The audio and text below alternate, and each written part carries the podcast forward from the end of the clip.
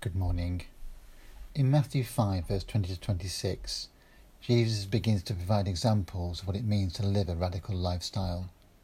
What does it mean to live in the values of the kingdom of heaven? What does it mean to bring change to our world? We bring change by changing our behaviour. Tom Wright comments The difference that Jesus brings in his teaching is that it actually has authority and has the power to bring change. It has the power to bring in the kingdom of heaven. Even now it's breaking in. He opens up this teaching in a new way of behaving, which goes beyond the Pharisees. At one level, Jesus does not condemn them. He wants us to exceed their way of right living by living from the heart, by a change in our minds, by a change inwardly and not just outwardly. He wants to go beyond what they were doing.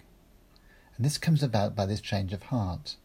And he suggests that there are six areas in which we can look at. There's avoiding anger, avoiding lust, fidelity in marriage, honesty in speech, non retaliation, and active love.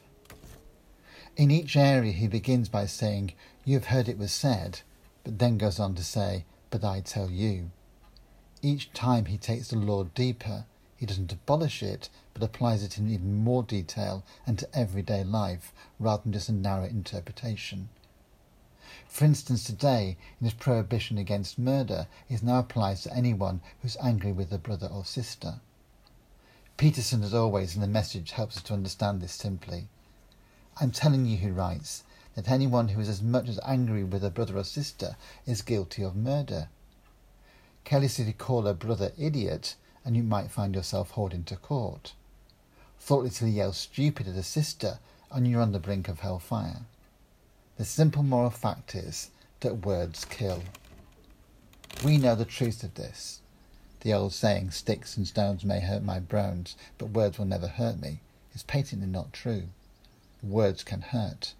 We know, we experience it, and sometimes, if we're honest, we use words to hurt others.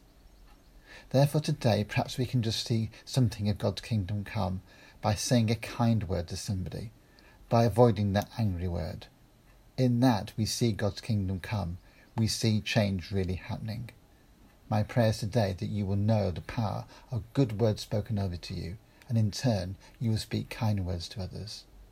God bless.